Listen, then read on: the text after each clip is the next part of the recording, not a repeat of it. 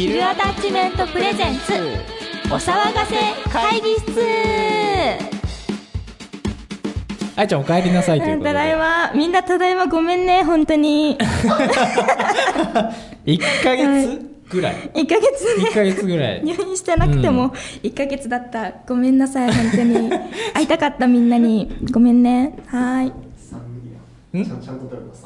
ああそうか。シャープさん以来か。ちゃんとシャープ撮るのは3以来ってやばいですよね。やばいね。シャープ12なんだけど今。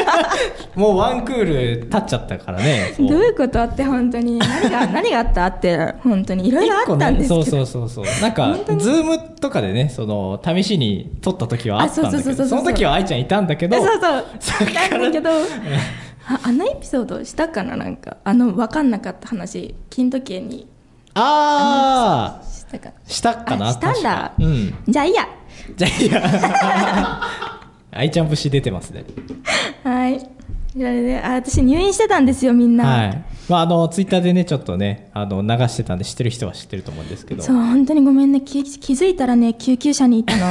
やばいよね。なんか寝ながら倒れてたみたいで どれぐらい入院してたんだっけ、2週間ですあね2週間か。もう最初は本当にもう脳の揺れがすごくて、はい例えるならコーヒーカップ乗った時に最上級までなんかあるじゃないですか、はいはい。もう高速にすごい回してえっと、その後に脳って揺れるじゃないですかやっぱうり。んなんかまあなんかね目が回ってる感じ、ね、そう目が回ってるっていうう感じ、あれが一日続く感じだった。なかなかやばい。本当にやばくて。で立てることもできなくて、はいはい。点滴で過ごしてたんだけどだんだん立てるようになるとやっぱりうろうろしたくなるじゃないですか、やっぱり、うん。そしたら立ち入り禁止区域にも行きたくなっちゃうんですよやっぱりどうしても病院の、そそれでまあ行っちゃってで気づいたら警備員さんに名前載ってるからって言われて なんかブラックリストに載ってたんですよ私。小野大って書いてあってここに。まあでもいいよみたいな、いいんだね。まあでもいいよって言われて、看護婦さんにちゃんと言ってねって言われたけど、まあ言わなかったって感じ。まあそんなね長くいるつもりもないから、ね、ないから、もう夜景見たかったし、うん。5回だったんだけど、うん。11回行っちゃってお、夜景見たくてうん。って感じだったの。はい、終わり。もういい？もうもうもう もういいよ。わかった。喋りが下手になっちゃった。はい。で、始まります。イエイ。エーイ。ーイビルアタッチメントプレゼンツお騒がせ会議室。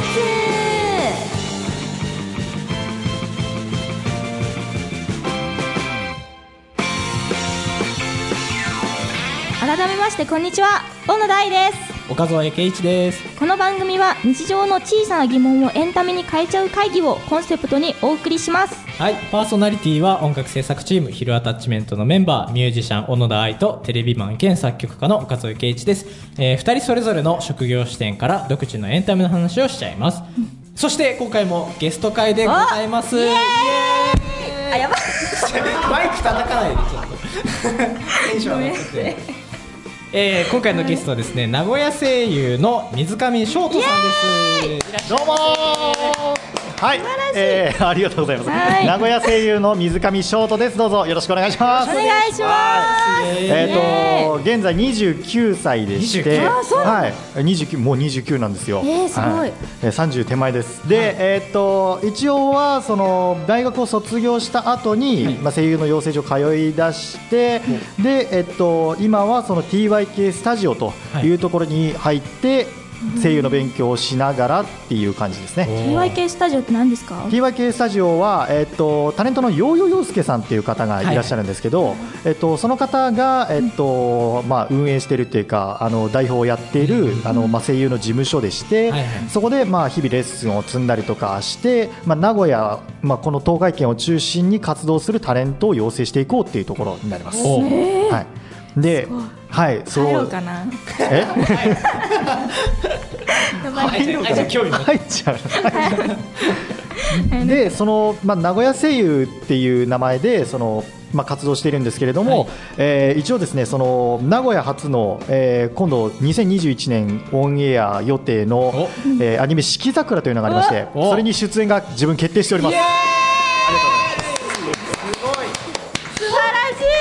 はい、ありがとうございます。まあそんな感じで、はい。以上はそのまあその四季桜の活動をしつつ日々まあナレーションだったりとかもはい。こなしつつでちょっと今頑張って駆け出し中の声優でございます。すごい。結構なんか画像見たらすごいはい。好きなキャラだった、あ、服部理央がね、ありがとうございます。メガネかけて水たから上さんが演じている服部亮のメガネ男そうなんですよ。子が大好きな女子にはもってこいのおすすめのキャラだと思う。お。だからちゃんと見てね。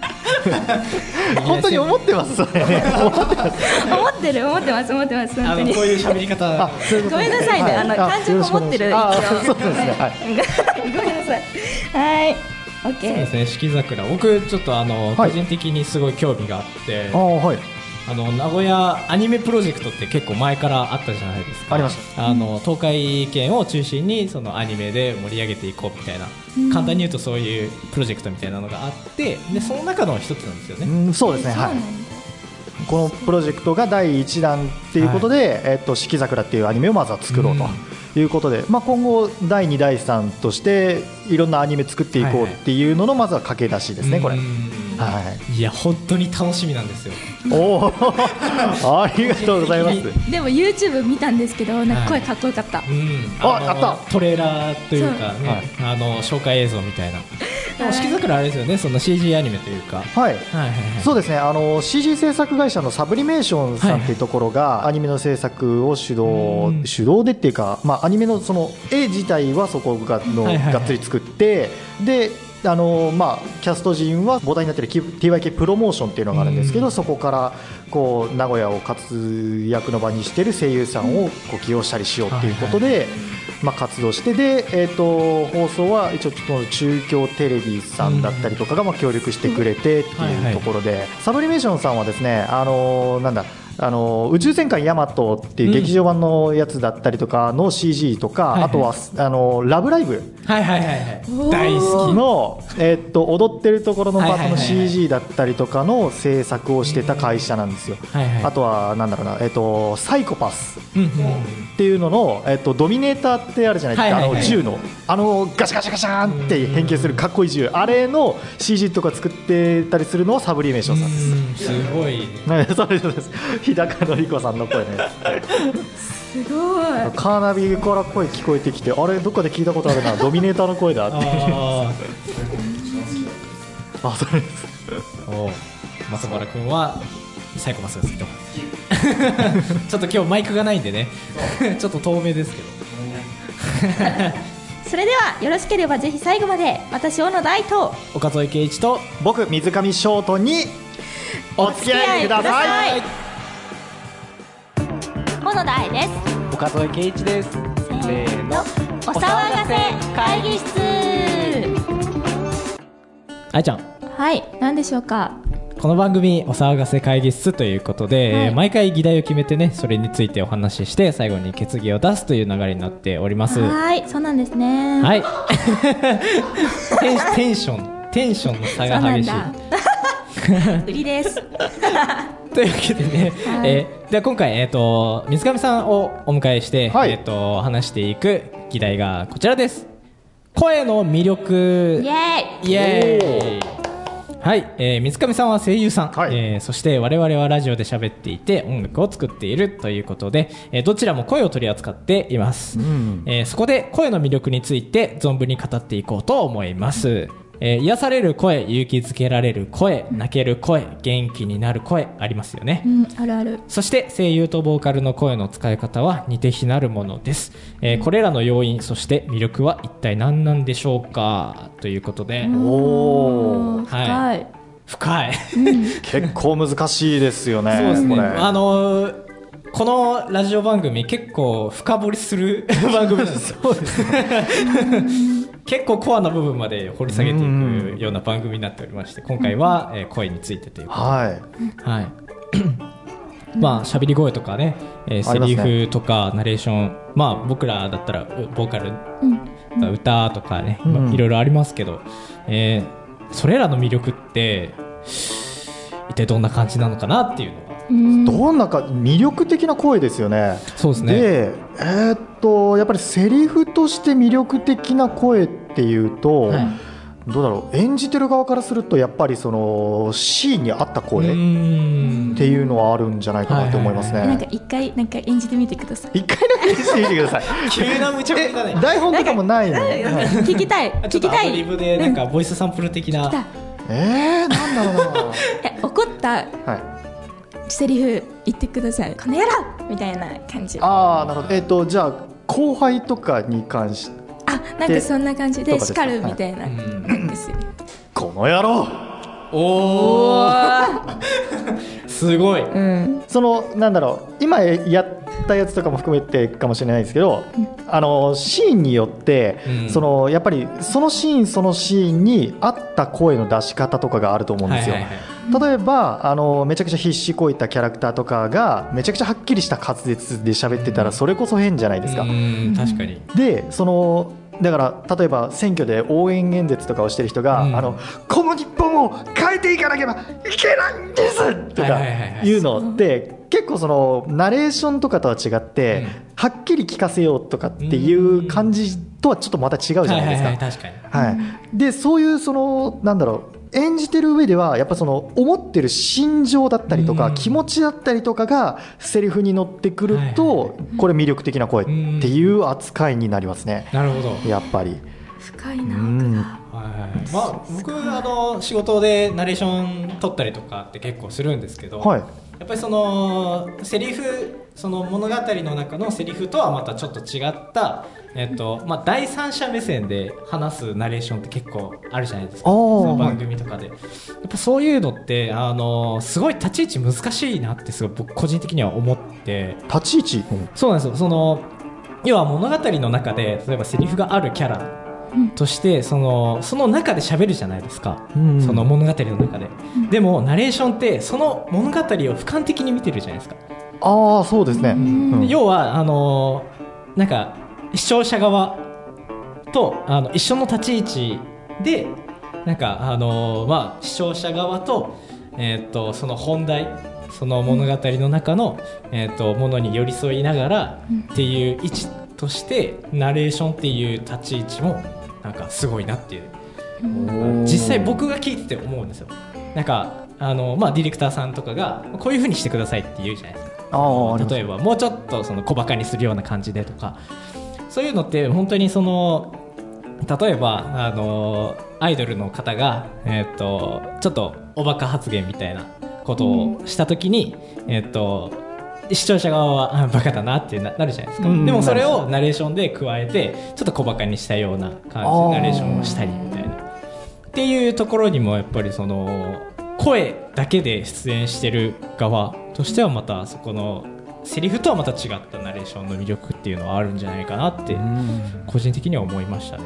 やっぱりその日々のレッスンでもやっぱりナレーションの練習とかもするんですよ、はいはいはい。でこの題材だったらこういうような喋り方をすると面白く視聴者の人にも伝わるよねみたいはいはい。はな。それを出すのが本当に難しくまあ難していですよね本当に。いや本当にもうだからセリフとかを言う時もうん。ナレーション言う時もそうなんですけどはいはい。こう微妙な音の高い低いでも全然やっぱりこう表現とかとして違うじゃないですか。あそうね。ピッチ感で。そうそうそうそう。それ例えばこう今まで平坦に読んでたところをちょっとここ上げてみるっていうのを変化つけたりとか、はい。そういうのでもやっぱり心情とかって結構伝わるんで、うん。それをいかにコントロールするかっていうのがはい本当に難しいですね、うんもう自分で聞いて自分で言ってみてまたそれでズレがあったりするんで、はいはい。それも調整したりとかはうん。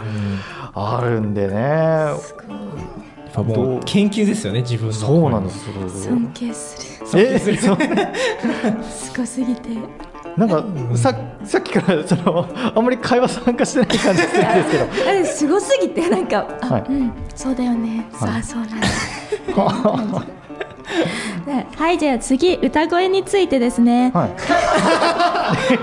切り替え方。進行の仕方ね やばい舐めてるのって言われそう本当に。ごめんなさい久しぶりで。歌声について。ゾエさん歌声についてどう思いますか？そうですね歌声。まああの僕と愛ちゃんはねそのミュージシャン側というか、そのまあ僕曲作ったりとか、うん。もうあのね愛ちゃんも曲作るけど、ん。やっぱ僕らは曲作るだけじゃなくて愛ちゃんはキーボードうん。ピアノを弾いたりとか、で僕はまあギターとかも弾くんですけど、弾き語りとかとかあのとかとかって。とか。とかはやっててで自分で歌うのも好きなのでなんかそこに関してはそのさっき言ったピッチ感はい。っていうのは歌もちょっと共通してるのかなって。あるんですね、えー。あーありますあります。そのなんか音程のあの悪いとか良し悪しっていうのはもちろんあるんですけど、はい。その時のうんと例えばなんかうんめちゃめちゃ明るい曲例えばアイドルの曲とかなのにそのなんか微妙に笑ってないなとか、音程は合ってるんだけどなんかひ暗く感じるなとかうーんありますね。こなんかはい声色とかそういう感じにも近いんですか、そうですね。そっちに近いかもしれないですね、ああそういうのもあるんだやっぱり、あありますあります。いやこう自分ではあのなんだろうその TYK のレッスンの中にはいはいボーカルのレッスンとかもあるんで、練習歌とかもやってみるんですけど、えっと、す元吹奏楽部だったのであそうなんですね。そうなんですあかもう元吹奏楽部だったんですよ、でトランペット吹いてたんですけど。あすごい。そう。あそうなんですか。音程は取れるんですけど、はいはい。その自分のこの喉を通して歌として表現してるよっていう時にやっぱどうしてもこうなんだろううまく表現できないところがあったりとかして。そうなんだ。そうそうそう。でその辺のやっぱどうやったらうまくいくのかみたいな話とかはちょっと気になりますよね。あーなるほど。うん。でもボーカルそうまあ音楽でっていう話で、まあ、今回声の魅力的な話ですけど、まあそのそうですねその特徴的な声の要因？その例えばだから癒される声とか、まあ、勇気づけられる声とか泣ける声、元気になる声みたいな、うん。まあ、ちょっとさっき言ってたその、まあ、演説の中でとか、うん。っていうところでやっぱりそのその場面に合った声ってやっぱりあると思うんですよね。うんありますね。はい、でも精査によってその、まあ、声の質も違ってたりしますけどうーんなんかその人その声優さんだからこそ出せる魅力とかってやっぱりあると思うんですよね。ああそうですね特徴的な声はいはいえっとやっぱりその聞いてて思うのが、はその人その人のやっぱり声色とかあるじゃないですか、はいはい。だからそのなんだ一般男性に近い声色を持ってる人、はいはい。えっと、全然違う特徴的な、うん。っていうかまあだからあのーそんな声どこから出るんだみたいなうん。声の人とかいるじゃないですか。っていう声が出る人とはい。かっていうふうで多分多種多様なんですよ人によって。でなんだろう演技としてやっぱりやる上では、はい自分の声っていうのはもうそのままスタンダードな一本芯の通ったところなんで、はいはい。うまいこと変えたりとかっていうのではないと思うんですよ。なるほど。うんだからそのもう持って生まれた声は天性のものとして受け入れるとして、はいはい。でもやっぱりその声優としてやっていく上で一番大切なのは演技力だと思ってるので例えばその特徴的な声とかっていうことだと若本さんとはいはいかはいはい。若本のりおさんとかははい。めちゃくちゃ特徴的な感じの声してるみんな真似しますよね。そう。ブルルルルル。そうそうああなごさん？そうですそうです。あの人の声とかって特徴的でもう絶対あの人にしか出せないじゃないですか。そうですね。はい。でもあれはそういう声の出し方この声の声質だったらこういう喋り方をすればうまく場面に合うっていうのを多分研究し尽くした結果あそこに行き着いたと思うんですよ。だからそう。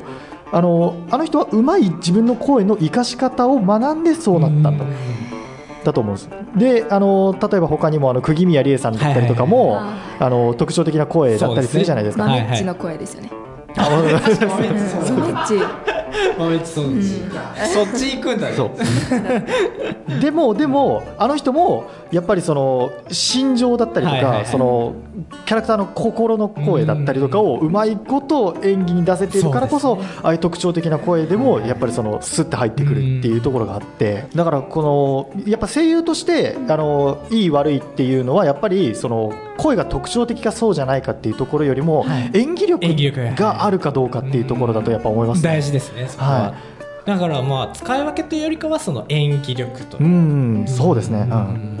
まあボーカルとかもそうですよね。そのなんか声良くてもはい。なんというかそのまあ抑揚とかだったりうんうんうんうん。あとはまあその先ほど言ったそのまあ声色というか、あとはそのその歌詞に合った歌い方なの？それみたいな。っていう部分もうんあってそうそうそうそうそう。だからなんかそこに関してはちょっと演技と一緒なのかなっていうのはキャラソンとかあるじゃないですか。ありますね、うん。キャラを演じつつ歌ってるってすごいなって思いません、あれは結構大変だと思いますよ、やっぱり。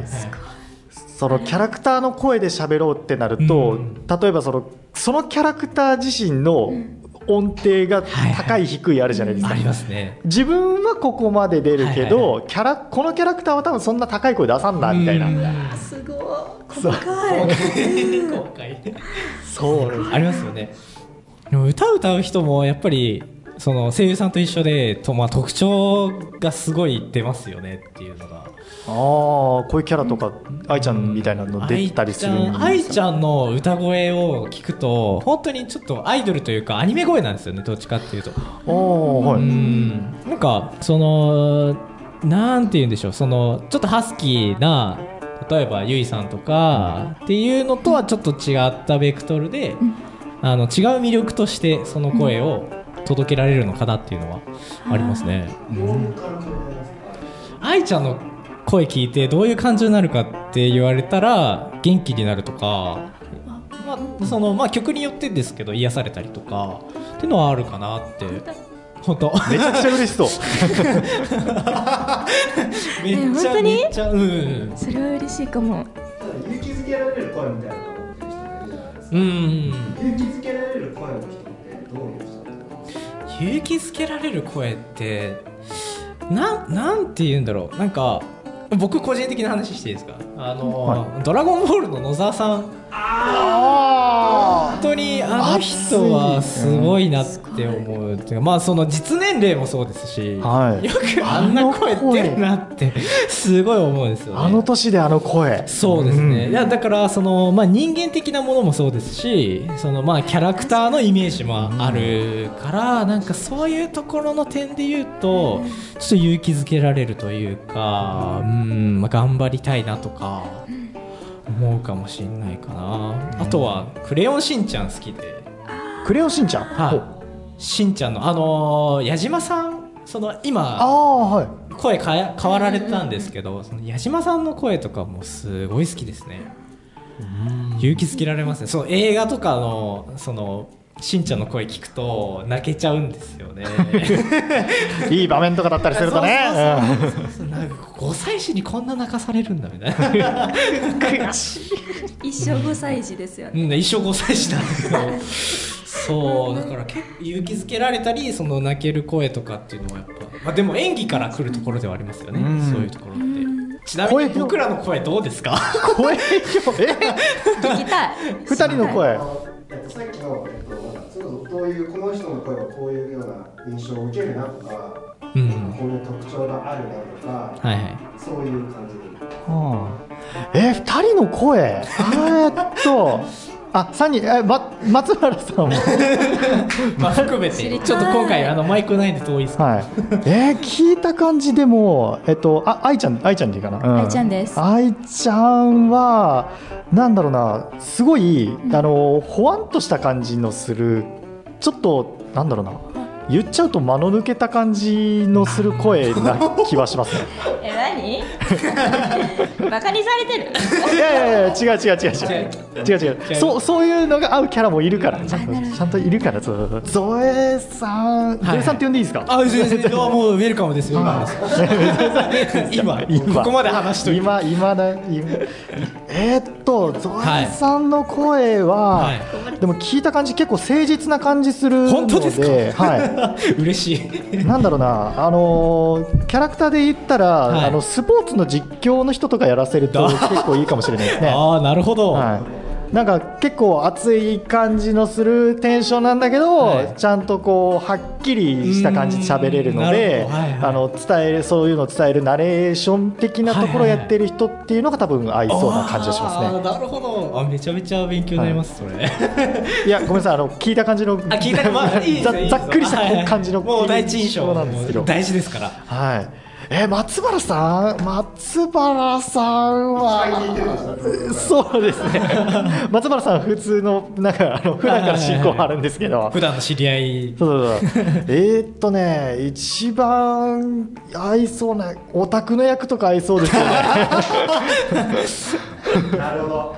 なんかちょっと普段ネクラだけどこう得意ジャンルになると結構熱く語するごい語りみたいなますからね。本人そのままだったかもしれないです。はい。そんな感じですかね。まああのキャラ付けがされたということで、はい。あの嬉しい。これからのあのお騒がせ会議室もご期待ということで。参考にしてください。はい。ありがとうございます。はい。今日の決議は恋一つで感情を揺さぶられるってすごいまあえっ、とまあ決議の解説としてはまあいろいろね声の魅力はあると思うんですけど演技力だったりその歌力というか、まあ、そういうところも含めてやっぱそのねそこその時に聞いた人の感情をどれだけ揺さぶられるかっていうのはその作品自体はにょにょにょこにょこにょってなっちゃって いろいろあると思うんですけども。はい。はい ちょ噛んで今もう何を言ってたかも忘れちゃったんでまあ、はい。声ってすごいよねっていうことで。はいそれでは一旦この辺でありがとうございました、はい。ありがとうございました。バイバイ。今日の決議は声一つで感情を揺さぶれるのってすごいでした。それではここで一曲えっとこの曲は私が書いたんですけど、はい。えっと入院中ではい。もう書けるんですよ曲って。そうですね。はい。なんでかわかりますか、なんででしょう？それははい。脳にメロディーがはい。宿ってきたからです、すごい。天才じゃないですか。天才作曲家じゃないですか。脳にメロディーと歌詞が宿ってきて、はいそれで医者のが集まる行動で歌ってました、練習してまそれ勝手に入っちゃって。勝手に入っちゃった。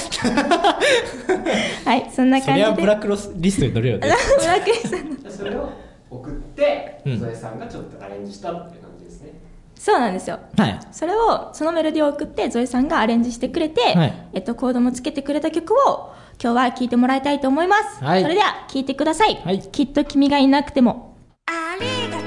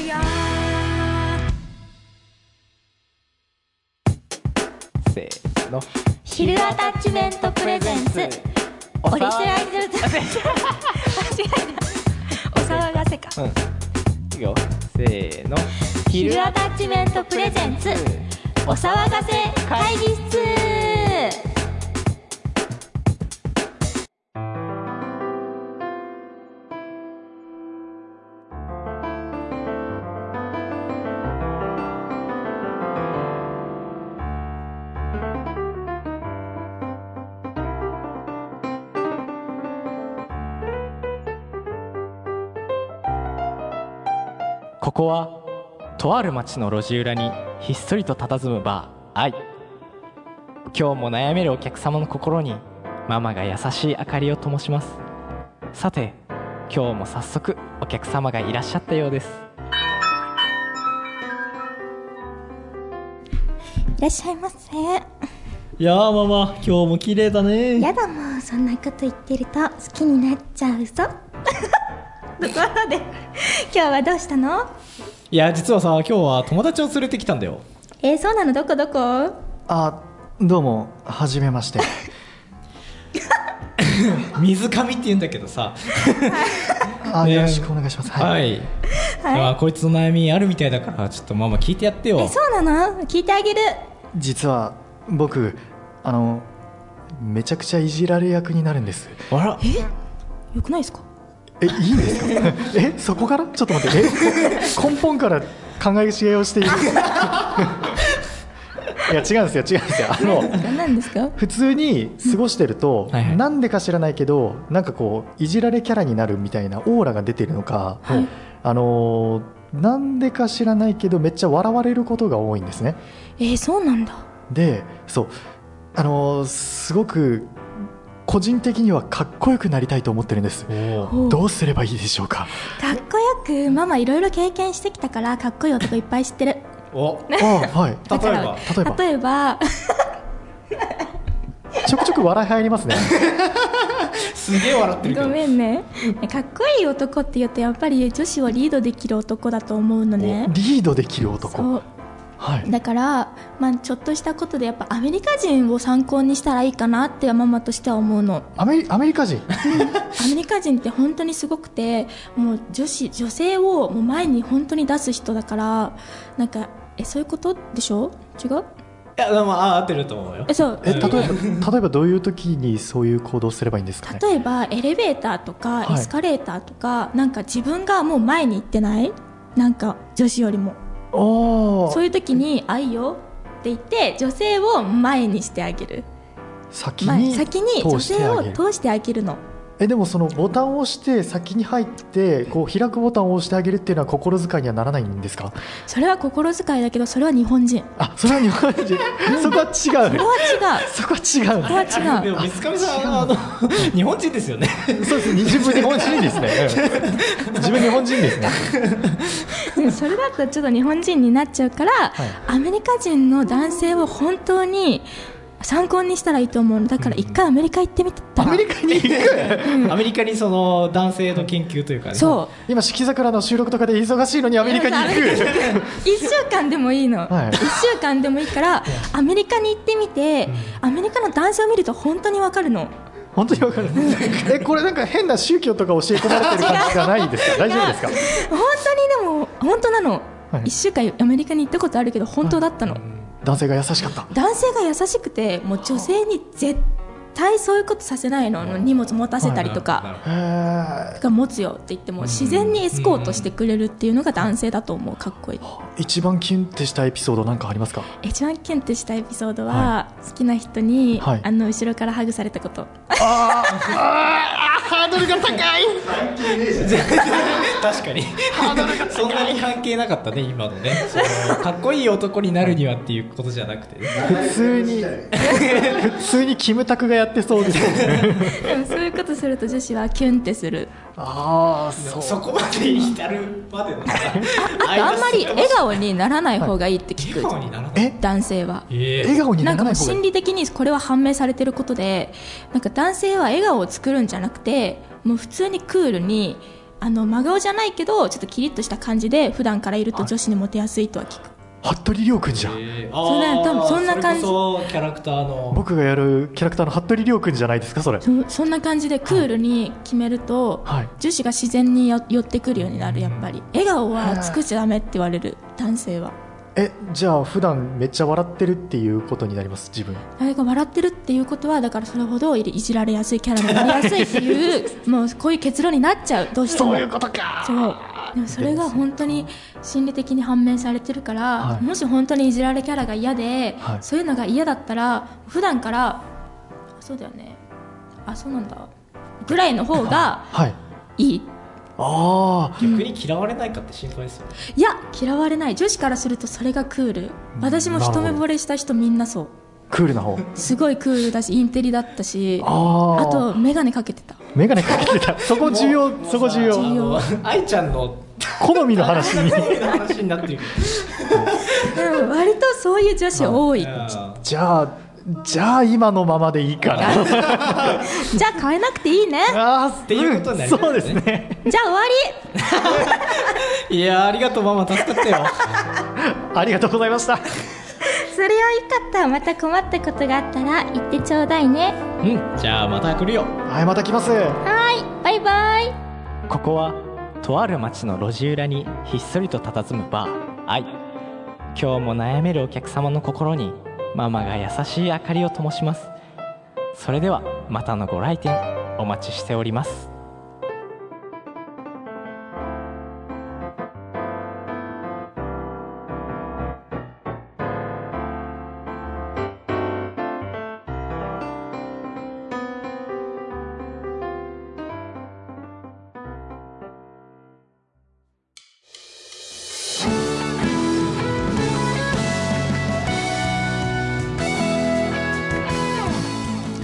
いということで今回もありがとうございました、はい。この番組ではあなたからのメッセージをお待ちしております。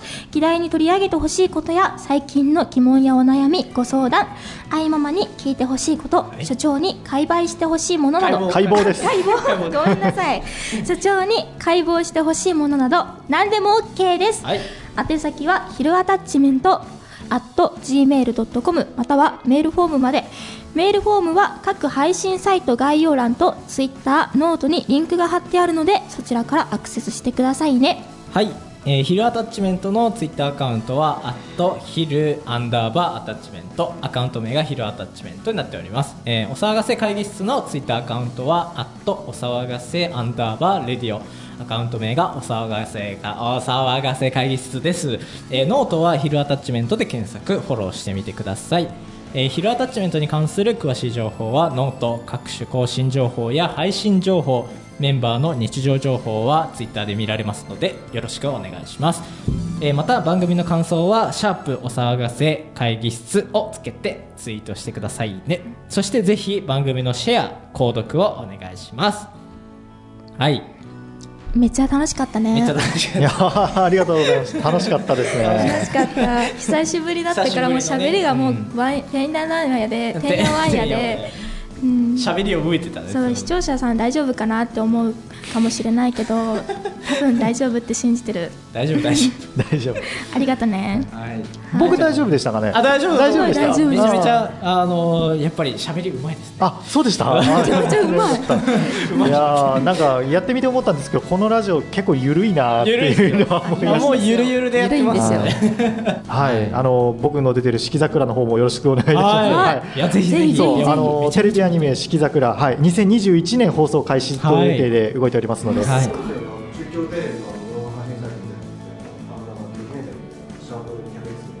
ああありますねありますね。あの中京テレビのあの動画配信アプリのロキポっていうのがあって、それであの名古屋アニメプロジェクトっていう名前で、今までのその制作の経緯だったりとか、はい。あとあの僕がちゃんとアフレコを頑張っている様子だったりとかもちょくちょく載ってますので、ははい。いぜひちょっと見ていただけたらなと思います。はい。はい見てください、ぜひ、はい。お願いします。そう。であとですね、あの僕はそのまたその名古屋声優として、こはいうやって四季桜に関わって頑張って活動してるんですけど、えっと、こうやって名古屋声優として一緒に仲間るあ一緒に頑張る仲間る？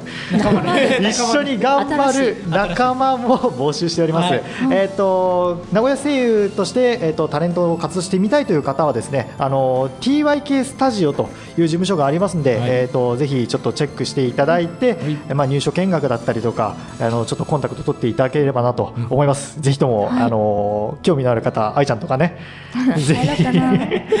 よろしくお願いいたします。ははい。ありがとうございますいや今回ありがとうございました。はいいやこちらこそありがとうございましたえー次回もですね、えーはい水上さんにはお付き合いいただきますのでよろしくお願いします。あ来週もいいんですか？はいあよろしくお願いいたします。はい。素晴らしいということでこれからもよろしくお願いします。